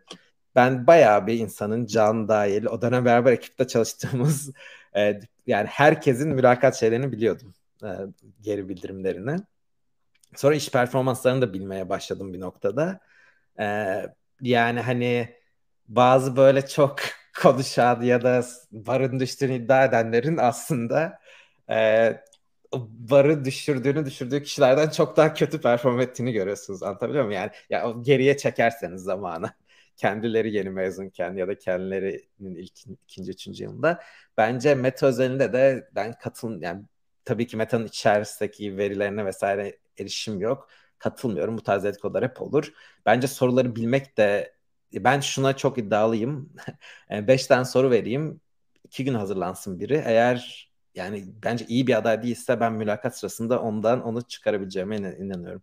Yani bence mülakatı yapan kişi eğer tecrübeliyse, ne yaptığını biliyorsa, soruların sorular ortalıkta dolaşmalı demiyorum. Ben şirket olarak bence bu işi önüne geçmeleri doğru taktik. Soru bankalarını geliştirmeleri. Ee, ama yani mülakat yapan kişinin ne kadar yeterli veya ne kadar tecrübeli olduğu bence mülakat yapma konusunda çok önemli. Daha önemli faktör diye düşünüyorum. Ama yine aynı yere geliyor. Şirketler çok fazla iş alım yapmak istedikleri için ne yazık ki her mülakatı yapanı o kadar iyi eğitecek süreç olmuyor. Bir sürü bir firmada bir, bir yani birini bir kere iki kere birisi mülakat yaparken izliyor, hemen sizi mülakat yaptırmaya başlıyorlar. Bu işin yani bu ama size dezavantajlı da olabilir, avantajlı da olabilir. Yani karşınızdaki ne yaptığını bilmediği durumlarda sizi değerlendirme durumu da zor. Büyük firmaların bunun öne geçme şekli, yani Google'da bu böyleydi. Mesela sizin panelinizde beş kişiden bir ikisi yeni ise diğer üç tane olabildiğince tecrübeli koymaya çalışıyorlar ki hani onu dengelesin. Dediğim gibi yani Meta'da çalışmıyorum, Meta'da çalışmadım. Ben ama yani mülakat yaptım, bir kere offer aldım, bir kere withdraw ettim süreçten. geçmişte bence çok benziyordu barı. Genel olarak Canlı'nın da offer'ı vardı bildiğim kadarıyla bir noktada. Ben de yani bununla ilgili bir de şeyi ekleyeceğim ben Selim. Ee, LeetCode ve LeetCode benzeri sorular soruluyor. Hani sen de biliyorsun bu hani iki temel grup, iki temel ekol var yani bu konuda. Hani bir işte bu algoritma ağırlıklı kodlama sorularını soralım ekolü var. Ee, Google, Facebook yani şimdi Meta vesaire büyük şirketlerin çoğu da bu ekolden gidiyorlar. Bu soruları soruyorlar. Bir diğer ekolde hani şey diyor. Bu tarz soruları sormayalım çünkü day to day yani günlük yaptığımız işe çok iyi e, bir, bir karşılığı yok günlük yaptığımız işte. Onun yerine ne soralım durumu çıkıyor o zaman. Yani bu LeetCode üstünden gitmeyen şirketler, arkadaş burada hani LeetCode sorusu derken ben algoritma ağırlıklı kodlama sorularını kastettiğini düşünüyorum. Bunu sormayalım, yerine ne soralım? Ee, endüstri o tarafta bence çok şey değil yani. Çok bir olgunluğa oluş, ot, oluşmadı yani öyle bir olgunluk oluşmadı. O yüzden bir sistem design soruları sorulmaya çalışılıyor. O da şey kalabiliyor. İşte yeni mezun bir mühendise mesela çok ağır kalabiliyor ya da e, çok standart cevapları olabiliyor soruların. Hani biraz şey durumu oluşuyor. Talk is cheap durumu oluşabiliyor. Çünkü sistem design sorularında ister istemez biraz oraya geliyor iş. E, o yüzden yani zor bir soru. Net bir cevabı da yok bence ama. Ben şeyi kastediyorum zaten. LeetCode'da direkt Facebook tagiyle dolaşan hmm. soruları soruyorlar diyor kastettim. Tamam. Ee, evet o dediğine katılıyorum. Ben mesela kişisel olarak algoritma sorularının birçok firmanın yapmaya çalıştığı iş alım sürecinden daha iyi olduğunu düşünüyorum. Yani bunu Can'la biz çok tartışıyoruz. Biraz veri odaklı da aslında. Yani şu anda paylaşamayacağımız verilerden de tartışıyoruz bunu. Evet. Yani öteki türlü yapılan mülakatların bence e, yani kopyaya çok daha açık olduğunu düşünüyorum. Buna ben de katılıyorum bu arada. Yani LeetCode soruları en azından biraz şey vibe'ı veriyor. E, aday bir şekilde hazırlanmış, şirket hakkında araştırma yapmış e, kısmını geçmiş oluyorsunuz. En azından size sorulan soruyu görseniz bile ki iyi bir mülakatçı. Hani soruyu daha önce görmüş olsanız bile o şeyi hani eksiğinizi yakalayabilir kesinlikle.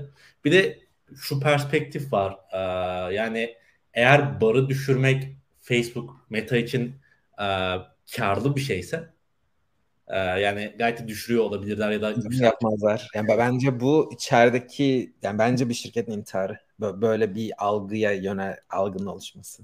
Evet evet ya hani algı açısından değil ama hani daha yani fazla engineer almak için böyle bir tartışmayla açılamaz diye düşünüyorum ben. Yani hani bunu çünkü bunu yapmanın tek yolu mülakat yapan kişilere bundan sonra barımız daha düşük demek. Sonuçta mülakat yapanlar o geri bildirim veriyor. Hı.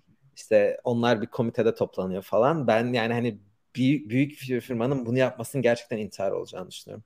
Çok yakın zamanda ikinizin de çalıştığı bir firma ile ilgili böyle bir şey duymuştum aslında. Yani Google, Google diyorsun herhalde bence yani doğru. Google değil. E, Palantir ile ilgili böyle bir şey duymuştum yakın yani, zamanda. Mesela. Palantir e, yani geçişte çalıştığımız için çok açık eleştirmiyorum ama ben hani bakış açısı olarak yani tam Silikon Vadisi firması bakış açısıyla baktığını düşünmüyorum. E, yani Palantir ama çok başka yani zaten taşındı ya buradan Denver'a taşılarak. Silikon Vadisi değil. Ee, yani Palantir tam tersi aslında burada çok daha yüksek barla bilinen bir firma. Ki bence gerçek değil o yani. Hani bence Google'dan bilmiyorum Can sen de düşünüyorsun biz ikimiz de çalıştık. Google'dan Meta'dan yüksek bir barı yok. Bence Palantir'deki en büyük problem demin bahsettiğimiz şeydi. Çok fazla yeni mezun çalışan olduğu için çok fazla aslında mülakat konusunda tecrübeli olmayan kişi mülakat yaptığında ama çok fazla varian, variance vardı. Bu da hani bazen iyi insanlar reddaldığı için bence öyle bir algıya yöneliyordu. Hani sanki çok bar yüksekmiş gibi. Ben öyle düşünüyorum ama şey değil bu. Hani e, bilmiyorum ben tabii sen belki daha insider information vardır. Benim açıkçası çok fazla Palantir'den yok. Canın daha fazladır herhalde Londra'da. E, böyle bir mesaj verdilerse bence çok büyük bir yanlış şirket içinde. Bilmiyorum Can paylaşabileceğim bir insider information var mı? Yok benim de yani hiringlerine dair çok bir bilgim yok açıkçası. Kaç yıl önce çalıştım. Bizim zamanımızda o doğru değildi ama kesinlikle. Bizim zamanımızda yani çok net hatırlıyorum. Polonya'dan mesela çok ciddi işe alım yapmak istiyorlardı. Ve bu işe alım modeli hiç uymuyordu oradaki eğitime. Ona rağmen yani işte bilmiyorum bizim zamanımızda bu gerçek değildi. En azından benim zamanımda değildi. Can bilmiyorum senin zamanında.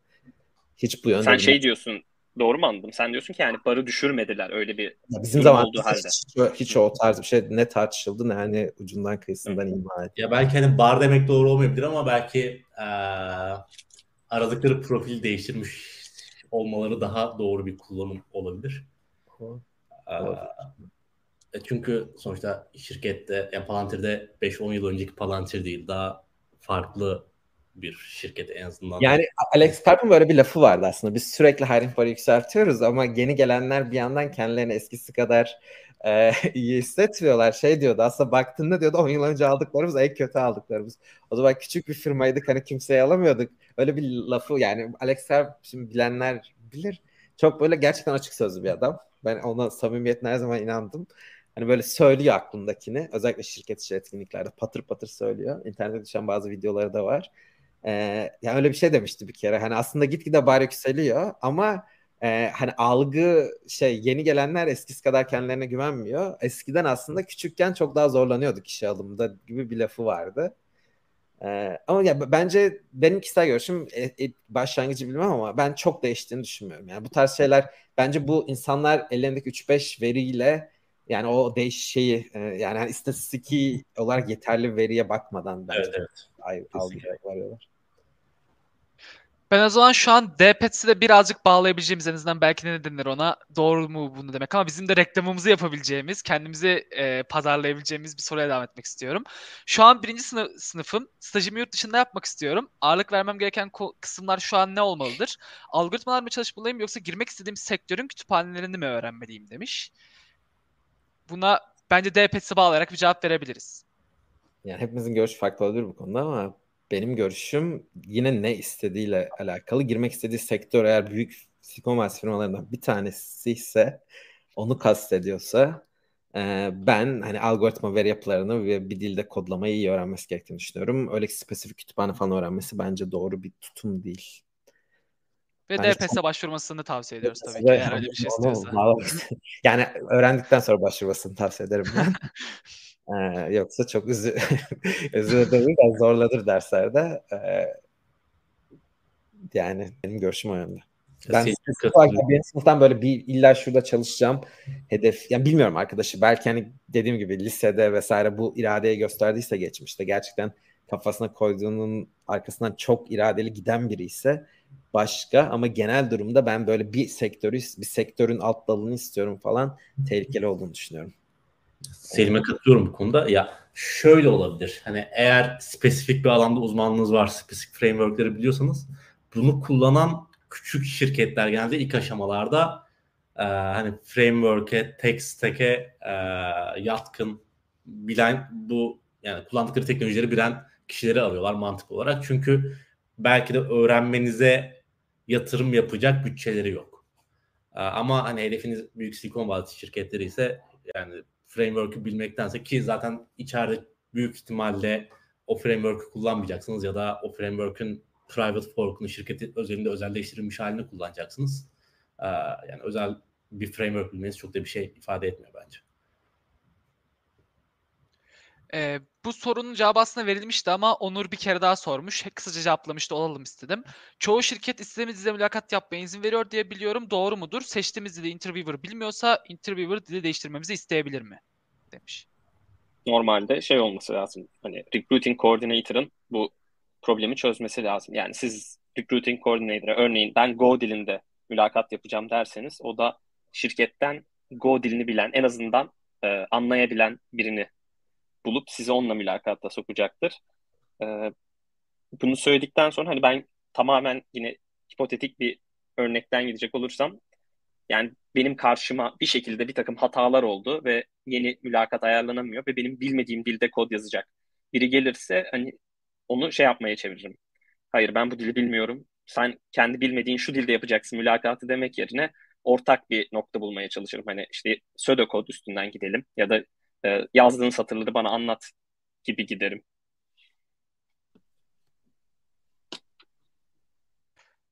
Ee, başka cevap yok sanırım. Sinan abiye özel bir soru gelmiş. Özelden kastım ona yönelik. Sinan Bey siz niye yazılımdan M B A'ye döndünüz? Kariyerinizde hızlı yükselmek için mi?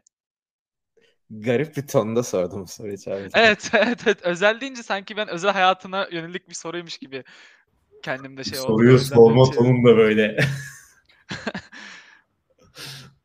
Kısıtlı bir ton yoktu ama yani. Ben doktora da aslında yani, Selim'in de dahil olduğu çok ufak bir işte bir startup e, fikri üzerinde çalıştık. E, açıkçası doktorada çalışırken benim kafamda araştırmayla ve de akademiyle alakalı hayalini kurduğum şeylerin çok da öyle olmadığını ve de doktordan da çok zevk almadığını gördüm. E, startup sürecinde ise çok zevk almıştım. Birincisi orada daha çok e, bir ürün, işte product manager gibi, ürün müdürü gibi çalışıyordum. E, birincisi o görev tanımından çok zevk aldığımı gördüm. İkincisi de genel olarak karakter olarak da başka insanlarla çalışmaktan zevk alan biriyim. Ee, bunun üzerine kariyerimi bu yönde devam ettirmek istedim. Ee, işletme master yapmak da Amerika'ya gelmem de onun üzerine. Ve çok açıkçası şeyden M B A'den sonra da aslında product manager rollerine başvuruyordum. Fakat Amerika'da genellikle eğer rezümenizde e, bilindik bir şirketin product manager e, daha önce deneyiminiz yoksa gerçekten zorlanıyorsunuz. Ben mülakat almakta bile çok zorlanıyordum. Onun üzerine e, burada mentor olarak gördüğüm birkaç insanla konuştum. Onlar da bana çok daha sayısal tabanlı bir e, geçmişim olduğunu, stratejiye yönelik bir rol almamı istiyorsam eğer bu rolden şirket içerisinde product management'a dönebileceğimi söylediler. Bununla alakalı işte en yakın şey product analyst'ti. Product analyst'te hem e, bir data analizi analisti ve data bilimci gibi şirketine göre çalışıyorsunuz ama aynı zamanda e, strateji, operasyon gibi departmanlarla da e, kesiştiğiniz yönler oluyor. Dolayısıyla kariyerimi buna çevirdim ve açıkçası şu anda memnunum çalıştığım rolden. E, yakın zamanda da product management'a geçmeyi düşünmüyorum. Böyle. Biraz daha spesifik bir soru gelmiş Tuğcan Hoşer'den. Selamlar. Özyeğin Üniversitesi üç buçuk G P A ortalamam var. Master için U K L'ayı istiyorum ancak burs alabileceğime inanmıyorum. Kendi paramı kendim biriktiriyorum. Sizce altmış bin dolar vermek mantıklı mıdır? Birazcık hani özel bir soru aslında. Hani bunun kararını tabii ki de bilmiyorum buradaki kaç kim verebilir ama yine de yorumunuzu istemiş. Sormak istedim size de. Ben ufak bir şey söyleyebilir miyim bununla alakalı? U C L ile alakalı ufak bir fikrim var benim. Gerçi bilmiyorum tabii bizim mezuniyetimizin üstünden yaklaşık on senenin üstüne geçti. Dolayısıyla işler değişmiş olabilir ama U C L A'yı özellikle bilgisayar mühendisliğinde e, referansla üç buçuk civarında giren tanıdığım oldu. Ancak onların araştırmaları gerçekten çok kuvvetliydi.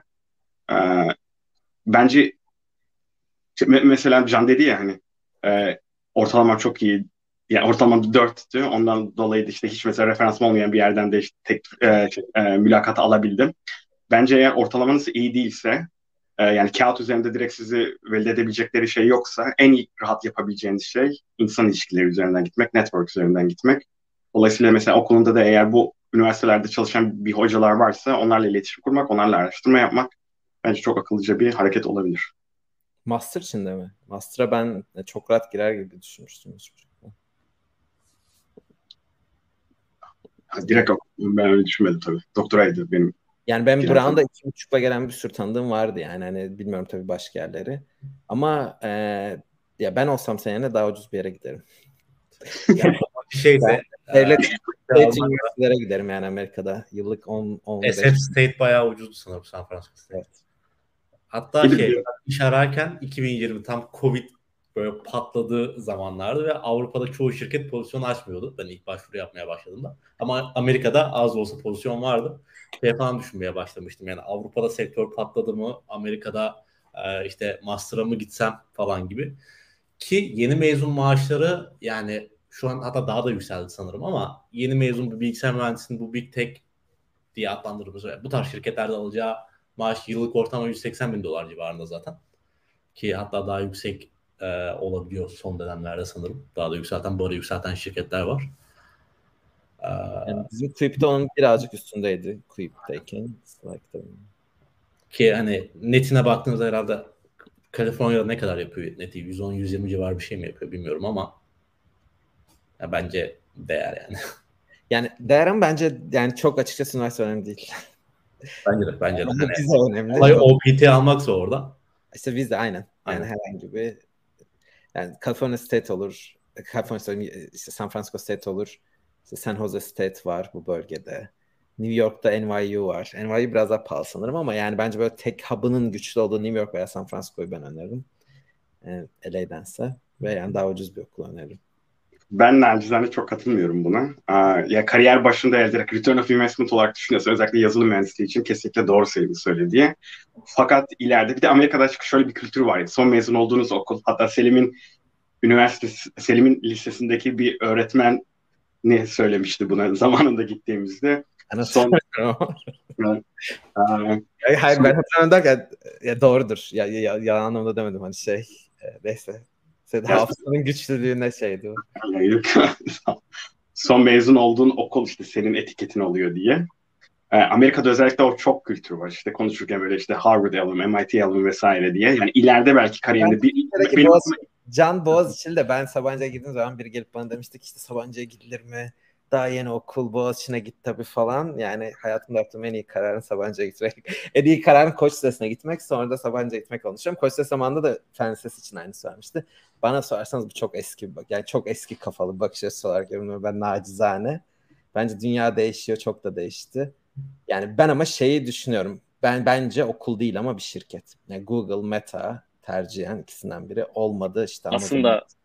Aslında Sinan'ın dediğini sen şeye çevirmiş oldun yani şirketleri de bu kümeye dahil edince mesela senin hani yani ben son şirket... mezun olduğun şirket de diyebiliriz mesela ona. Yani şirket bence bitiriyor anlatabiliyor muyum? Bütün hepsini temizliyor. Okulun o kadar okulu öğrendiğin falan yani öğrendiğin daha önemli olduğunu düşünüyorum kesinlikle hani sana kattıkları ama isim olarak yani ilk mülakata alırken evet okulun artısı var. Ee, ama yani ben açıkçası U C L A'nin o kadar büyük bir yani marka mı bilmiyorum C S. ya yani hani o paraya değecek kadar Antalya yani bence Stanford'sa evet derim mesela. Ee, ve yani ne yapmak için mesela diyorum kendi şirketimi kuracağım diyorsan, funding bulacağım diyorsan bence Stanford'da bu şansın çok daha yüksek. Harvard da bence mesela o kadar iyi bir marka değil C S'de. Yani genelde tabii ki çok iyi bir marka. Ee, ama bana sorarsanız ben beş okul olduğunu düşünüyorum Amerika'da. Gerçekten markasıyla çok öne çıkan Stanford, Berkeley, e, M I T, bence Carnegie Mellon ve Cornell bence beşinci. Ee, bunların dışındakilerin yani tabii ki belli böyle bir şeyleri var ama bence o yani ben hani direkt expected value'su bu işin bence vereceğim para işte derslerin zorluğu vesaire öten San Francisco'dan uzak olmak, networking yapamayacak olman, buradaki startuplarla işte C E O'larla onlarla bunlarla falan düşünüldüğünde e, ben hani buralara yakın olmanın daha büyük avantaj olduğunu düşünüyorum kişi olarak ama bilmiyorum dedim çok. Şimdi ben bir D P S e, sorusuyla devam edeceğim ama aynı zamanda Harun Öz bizim kendisi de D P S'te öğrencimiz, öğrenci. O da yayına katılıp birkaç tane e, şey, yani yorumda bulunmak istedi. Bence kalabalık olacağız ama onu da yayına ekliyorum. Onunla beraber de şu soruyu sormak istiyorum. Ee, the space Harun, of me... Ya kötü bir de... şey söylerse. Efendim? Değil mi? Ya kötü bir şey söylerse.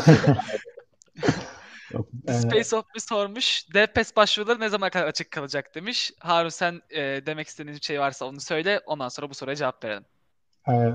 Ben de biraz kendimden bahsedeyim. Amerika'da ben de burslu master yaptım. Ardından şu an P H D'me devam ediyorum. Yani genel olarak bu başvuru süreçleriyle alakalı hani yeni dönemde burs bulmayla alakalı soruları cevap verebilirim. Yani devam edebiliriz. Sen bu arada burslu bas, burslu master yaptım derken doktorun içindeki master'ı mı kastediyorsun? Yok hayır. Ben sen... buraya evet master'a direkt burada burslu başladım. Sonra doktoraya devam ettim biraz. Şu okuldan mı aldın? Okul, okul hocamdan aldım direkt. Yani hocanın projesinden aldım. Ama çok nadir yani bilmiyorum. Çok sen... nadir. Şöyle açıklayayım evet. Selim abi. Şey, aslında bazı hocaların projesine göre değişiyor bu. Hatta bazı hocalar özellikle ya iki senelik proje ise master'a öğrenci alabiliyor. Ama genelde beş senelik düşünüyorlar. Bunun sebebi de zaten öğrenci bir, bir iki sene içinde e, biraz research yapabilir kıvama geliyor. Hoca da tabii kullanmak istiyor. Daha fazla paper makale çıkarmak için.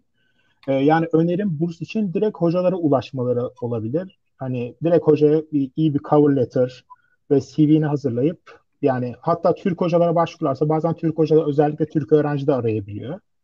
Yani mail atarak hani bir denemekten bir şey e, gelmez diye, zarar gelmez diye düşünüyorum. Ben aynı şekilde bir D P S sorusuna devam etmek istiyorum. Bence önemli bir soru. D P S'e katılın. Onu cevaplayabiliriz hızlıca. Son başvuru tarihi Cuma günü arkadaşlar. Ha, evet onu atladık pardon kusura bakma. Aynen. D P S'in son başvuru tarihi sekiz Nisan Cuma. Aynen. Evet, Pure Code sormuş. D P S'e katılanların çoğunun Amerika vizesi yoktur diye tahmin ediyorum. Bu durum mülakatta kabul almada ya da teklif almada sorun oluşturuyor mu? Ya da teklif alıp H bir B çıkmayanlar oluyor mu? Diye sormuş. Genelde Avrupa pozisyonlarına başvuruyor D P S'e katılanlar. Eğer Amerika'da master, doktora falan yapıp ya da herhangi bir şekilde çalışma izni yoksa. Biz Avrupa zaten şirketler de bunu bildiği için ona göre şey yapıyorlar. Yani birçok şirket H bir B'niz hiç yoksa ya da herhangi bir çalışma izniniz hiç yoksa Amerika pozisyonlarını şey yapmıyor. Yani sizi kibarca Avrupa pozisyonlarına yönlendiriyorlar. Aynen.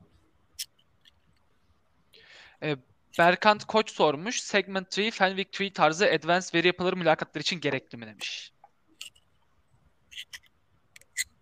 Ben gerekli olduğunu düşünmüyorum çok ama yani... Ya bunlar evet hayır soruları olduğu için hemen sormak istedim.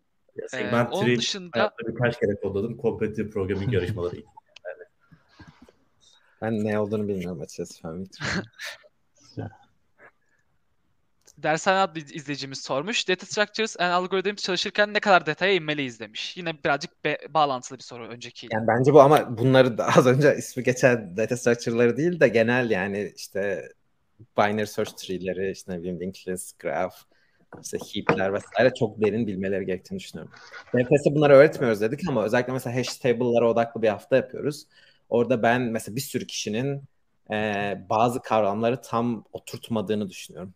Yani işte ordered map, unordered map, işte hash table'da mesela value olarak bir liste saklanmasıyla hash table internal implementation'daki linear chaining'i mesela bir sürü kişi karıştırıyor vesaire gibi. Yani hani bu bu tarz böyle kavramların bence derin tam anlaşılması gerektiğini düşünüyorum. Benim burada tavsiyem, bunu derste de söylerim hep, e, belirli varsayımları kaldırdığınızda onların mesela binary search tree'de bir varsayım vardır değil mi? Her notta işte left subtree'deki her şey o nottan küçük, right subtree'deki her şey o nottan büyük olacak.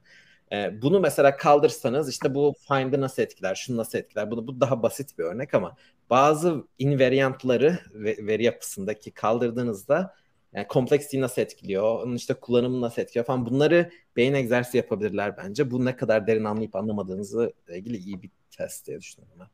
Bilmiyorum, bir de ben buna şöyle bir ekleme yapayım. Genelde mülakatlarda yap, hani bilmeniz gereken, kodlamanız gereken iki tip veri yapısı oluyor. Bir, bir tip zaten programlama dilinin support ettiği. Mesela hash map'i çok nadiren sıfırdan implement edersiniz. Hani sorunun özellikle onu zorlaması lazım.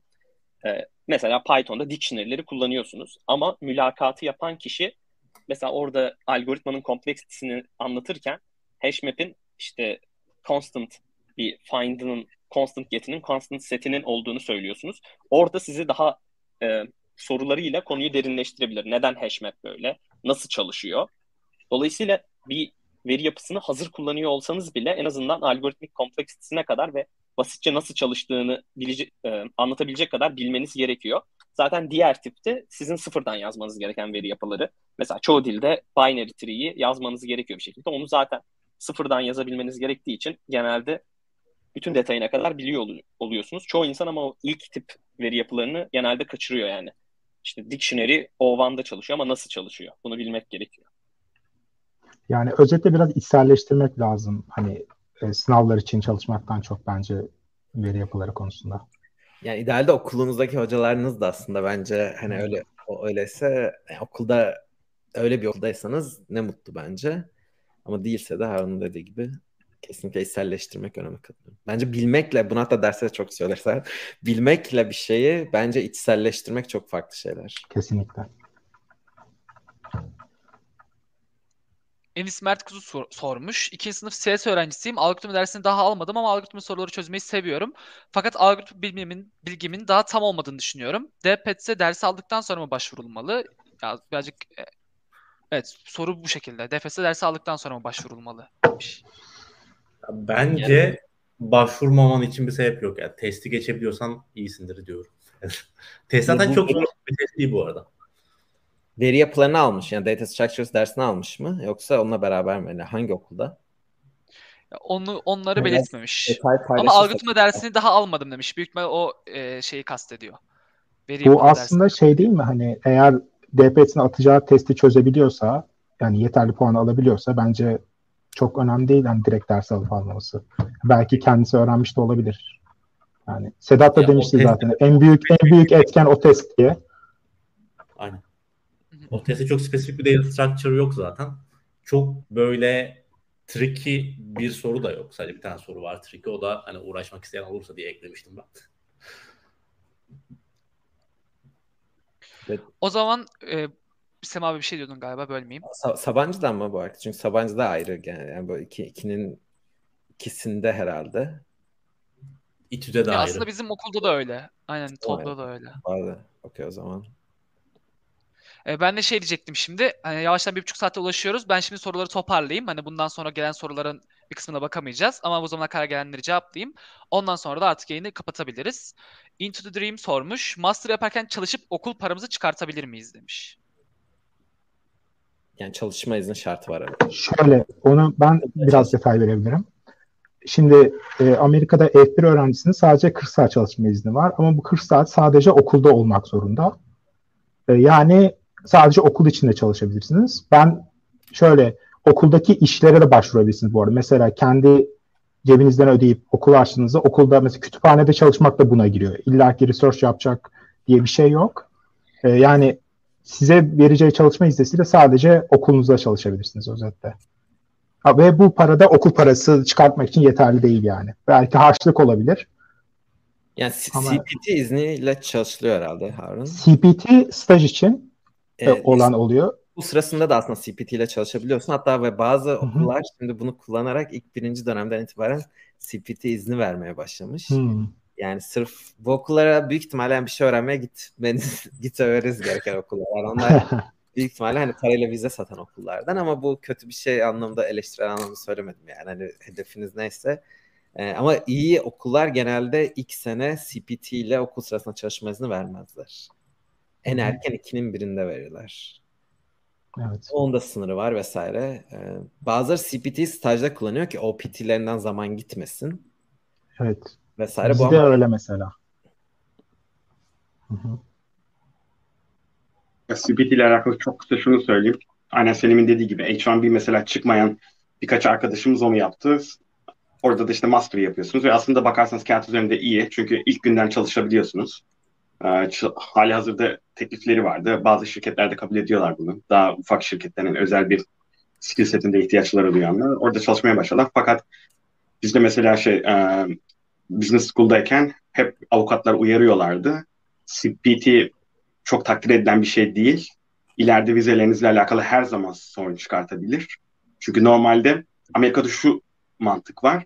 Bir şeyin eğitimini almış olmanız lazım. O alanda uzman olmanız lazım. Ondan sonra çalışıyor olmanız lazım. Çünkü Amerika bu yüzden işte o alanı bir Amerikalıyla dolduramıyor. Sizin gibi özel yetenekli biriyle dolduruyor. C P T aslında buna tamamen aykırı. C P T'de ilk günde daha orada eğitim almadan hemen çalışmaya başlıyorsunuz. Ama C P T yapmış ve de hiç önüne bir problem çıkmamış. Amerika'da hayat kurmuş insanlar da var. Sadece aklınızda bulunsun. Yani bu tamamen sizin alacağınız bir risk olacak.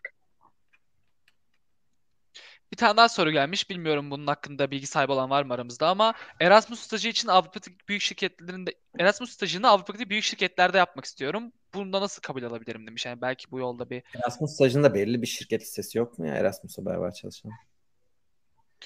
Ya tam olarak bilmiyorum ama böyle bir soru gelmiş. Yani ben direkt bizim kadar Erasmus'un zaten anlaştığı firmalar listesi var. Onlardan biriyle eşleştiriyorlar size. Ben de öyle diyorum. Eşleştiriyorlar mı emin değilim ama yani onlardan birinden kabul almanız lazım. Ya büyük şirketlerin Erasmus'unu çok umursayacağını düşünmüyorum açıkçası yani hani. Zaten büyük bir şirketten teklif aldıysanız siz de Erasmus'u umursamazsınız herhalde. Hayır, şu var ama stajı bilmiyorum fakat Erasmus'un farklı programları da var. Mesela ben de Erasmus Mundus diye ekstra bir programdaydım. Şöyle şeyler olabiliyor. Okullarla şirketlerin ortak eğitim programları. Dolayısıyla mesela siz iki senelik bir program, bir senesini okulda geçiriyorsunuz, bir senesini şirkette geçiriyorsunuz. Şirketteyken bir yandan aslında araştırma yapıyorsunuz ama çalışıyorsunuz da. Ondan sonra büyük ihtimalle de eğer iyi performans gösterirseniz şirkette devam ediyorsunuz. Staj nasıl ama hiçbir fikrim yok. Staj hareketliliği diye bir program vardı Erasmus. Böyle iki yıl önce falan ben de bir göz atmıştım. Ama şeydi yani hani daha çok küçük şirketler. Çünkü iki tarafta bir desteği oluyor sanırım. Hı hı. O zaman diğer soruya devam ediyorum. Into the Dream sormuş. Merhaba, ben endüstri mühendisliği okuyorum. Üçüncü sınıftayım. İstanbul'da özel bir üniversitede tam burslu okuyorum. Bilgisayar mühendisliğinden de çap yapıyorum. Seneye master'a başvurup gitmek mi yoksa bir yıl daha uzatıp çapı bitirmek mi daha mantıklı? Karar veremiyorum demiş. Zaten mezuna kaldım ve hazırlık okudum. Bir yıl daha kaybetmek iyi midir bilmiyorum. Ve C S'de master yapmak istiyormuş. Onu da belirtmiş altına da. Yani benim anladığım kadarıyla uzatmazsa C S derecesi almadan mezun olacak. Değil mi? Sonra C S'de master yapmak istiyor. Bence kabul yani, alabilir. Endüstriden sanıyorum ses... şöyle uzattı. Şu an çap yapıyormuş. Bir sene daha uzatırsa bilgisayar mühendisliği kısmını da bitirecekmiş. Tamam. Ee, ya bence master'a kabul alabilir de ya bence bir yıl kaybetmek hayatın bütününde çok önemli olduğunu düşünmüyorum ben. Ama e, yani mezuna kaldım demek ne demek? Üniversite sınavında bir sene ara vermek demek sanırım değil mi? Aynen. Sınava hazırlanmak. Daha hazırlanmak. Yani benim düşüncem kişisel olarak yani daha sonra ne yapmak istediğiyle de çok alakalı. Hani eğer bence amacı burada konuştuğumuz bunu izlediğine göre bir yerde işe girmek ise ben bir an önce gitsin master yapsın sonra işe girsin. Yani bir senede şirkette bir level atlayabilir. Yani bir sene dedim ya önemli değil bir yandan ama bir yandan da hani eğer amacın zaten oysa onun kısa yolu bence bu. C S bence kabul alabilir. Master, endüstri yani yakın yeter kadar yakın bir alan. Endüstride ne çalıştığıyla da alakalı ama ya Amerika'da falan mesela bir sürü Operations Research dersleri C S departmanlarındadır zaten. Son iki tane sorumuz kaldı. İki tane, ikisini de soruyorum ve ondan sonra artık toparlayabiliriz. Ben, istiyorsan hepsine ayıp olmasın. Ee, çok hızlı cevap verelim. Ben genel olarak öyle... Hani... Evet, zaten son iki tane soru kaldı. Bir tane daha eklendi hatta şimdi. Hızlıca cevap verebiliriz. E, Data Structures and Algorithms için kaynak öneriniz var mı demiş. DevPets programı. Yok değil. Tam tersi. Biliyorsanız önce öyle. Şey, yani bence internet, Google. E, spesifik olarak bir kaynak önermiyoruz. Yani. Cornell'in kitabı var. Kaynak var ki her yerde artık. Aynen. Her tarafta çok fazla kaynak var yani. Hani böyle hangi seviyede bir şey istiyor, ne istiyor. Yani çok hap gibi bir kitap istiyorsa Cracking the Coding getiriyor. Eski ama bence yani gerçekten hap gibi bir özet yani. Ben de Sedat'a katılıyorum. Mülakatlar için soruyorsa ben eskiden onu öneriyordum. Yani epeydir bakmıyorum kitaba. Cracking the Coding Interview. Ben mülakat mesela onun daha da eskisi var. Programming Interviews Exposed. Onu daha çok severim mesela. Old But Gold diyebilirim o kitaba. Ne diyoruz? Old But Gold. O zaman diğer soruya devam ediyorum. Birinci sınıf Sabancı C S öğrencisiyim. Dersler çalıştıktan sonra self-study için çok bir vaktim kalmıyor. Geride kalmış gibi hissediyorum. E F yüz ve şimdi de C S iki yüz bir alırım Selim abi bilir. Bu soru değilmiş gerçi. Biraz daha yorum tarzı bir şeymiş. Ama abi. Yani kod şeyini bilmiyorum. Yani Kıllaca'da da YouTube'da. Yok bence dersleri biliyorlar manasında sevmiş. Sabancı'da çünkü yani okuyormuş. Onun da yorumu da okumuş olduk. Belki bunu şey diye çevirebiliriz. Hani zamanımız kalmıyor. Hani hangisine odaklanacağımızı bilmiyoruz. Sizce ne yapmalıyız? Hani yani mazeret uydurması diyorum belki varca. Çok sevdiğim bir laf vardır mazeretlere dair. Çok da paylaşırım da paylaşırım. Mazeretler mazur göstermez. Yalnızca mahcup eder insan diye. Yani bence mazeret bunlar. Gerçekten istiyorsa vakit bulur. Bence tamam, de yani. Lisans eğitimimiz bu kadar zaman alıyor olamaz ya. Onur Doğan, bu da son soru sanırım chat'teki. Başka soru gelmezse kapatabiliriz. Lisanstayken üniversitede teorik şekilde akademik çalışmalar yapmanın sektörde bir artısı oluyor mu? C S alanında diye sormuş. Yani sektörde olmuyor. Ben genel olarak akademiye çok karşı bir insanım. Aşırı yani. Ya yapacaksana başka. Ya, sorularımız da bitti. Pardon, da değil açıkçası. Ya, ya çok iyi olacaksınız bir alanda. Karşımda sadece tam atıyorum yani gerçekten çok iyi bir A I researcher'sanız ya da işte N L P, ne bileyim işte Information Retrieval, M L falan. Hani böyle bir alanda gerçekten iyisiniz ama bu gerçekten iyi olmanın ama yani tanımı hani böyle bir tane iki tane makale okumak, üniversitede iki ders almak değil. Evet. Ya evet. Özellikle lisans seviyesindeyken hani hangi seviyede research yapabilirsiniz? Evet, lisans seviyesinde research'ın tek katkısı e, master doktora programına kabul almak olabilir. Çünkü hoca bakabilir hani burs için e, yani geçmiş research tecrübesi var mı diye ama onun dışında yani sektörde ben de sanmıyorum. Kolay gelsin arkadaşlar. O zaman yavaştan kapatalım. Sedat, Sinan, Harun, Selim, Can teşekkür ederiz katıldınız, zaman ayırdınız. Aynen. O zaman size veda edelim. Tekrardan teşekkürler. Herkese iyi akşamlar. İyi Tabii akşamlar. Sabah olanlara iyi günler. Öyle kapatalım yayını. Görüşmek üzere. Diyecek başka bir şeyiniz var mı bu arada? Eklemek istediğiniz bir şey. Onu da ekleyebilirsiniz siz de. Yok yani bekliyoruz. Evet, D P S'e başvurabilirsiniz. sekiz Nisan Cuma'ya kadar başvurular açık. O zaman görüşmek üzere. Sizi yayından e, çıkarıyorum.